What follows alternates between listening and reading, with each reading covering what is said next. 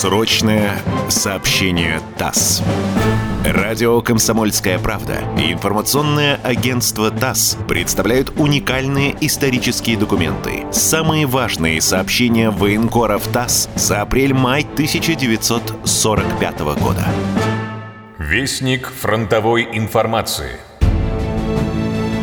10 апреля 1945 года. Уличные бои в Вене. Над Веной стоит непрерывный гул артиллерийской канонады. Слышится трескотня пулеметной и автоматной стрельбы. Сражение за австрийскую столицу ведется сразу в нескольких частях города. В полдень небо заволокло сплошной черной тучей. Где-то загорелось большое нефтехранилище. Штурмовые группы советских войск наступают на гитлеровский гарнизон с нескольких направлений. Очищает немцев квартал за кварталом, наши части продвигаются с юго-востока, юго-запада, с юго-востока, юга, запада и северо-запада.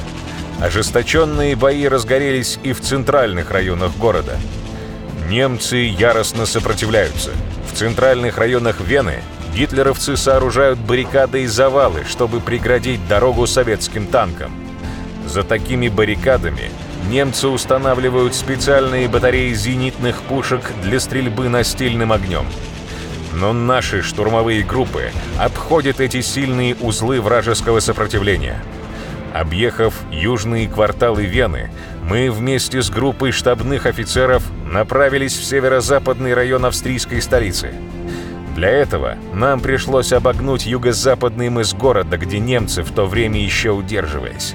Дороги, ведущие к городу и окружающие его кольцо, непрерывно обстреливаются немцами из тяжелых дальнобойных орудий, расположенных в глубине вражеской обороны. На улицах Вены, в районах, уже очищенных от гитлеровцев, среди людей, выбравшихся из подвалов, мы видели много русских, украинских и белорусских юношей и девушек. Они были угнаны немцами в рабство еще в начале войны. Гитлеровцы заставляли их работать на многочисленных военных предприятиях. В последние дни, когда войска Третьего Украинского фронта приблизились к Вене, немцы пытались угнать своих рабов вглубь страны. Но многим из них удалось вырваться из фашистских лап. Бывшие пленники радостно встречают своих освободителей.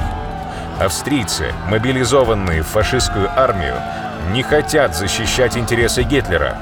Только на одном участке фронта уличных боев сдалась в плен большая группа австрийцев. Бои за освобождение Вены от гитлеровцев успешно продолжаются. Части Третьего Украинского фронта овладели центром города, где расположены здания парламента, городской ратуши, центрального городского телеграфа, главного полицейского управления, оперного театра и другие.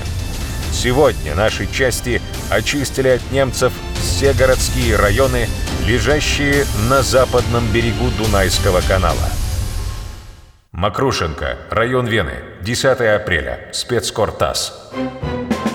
Срочное сообщение ТАСС.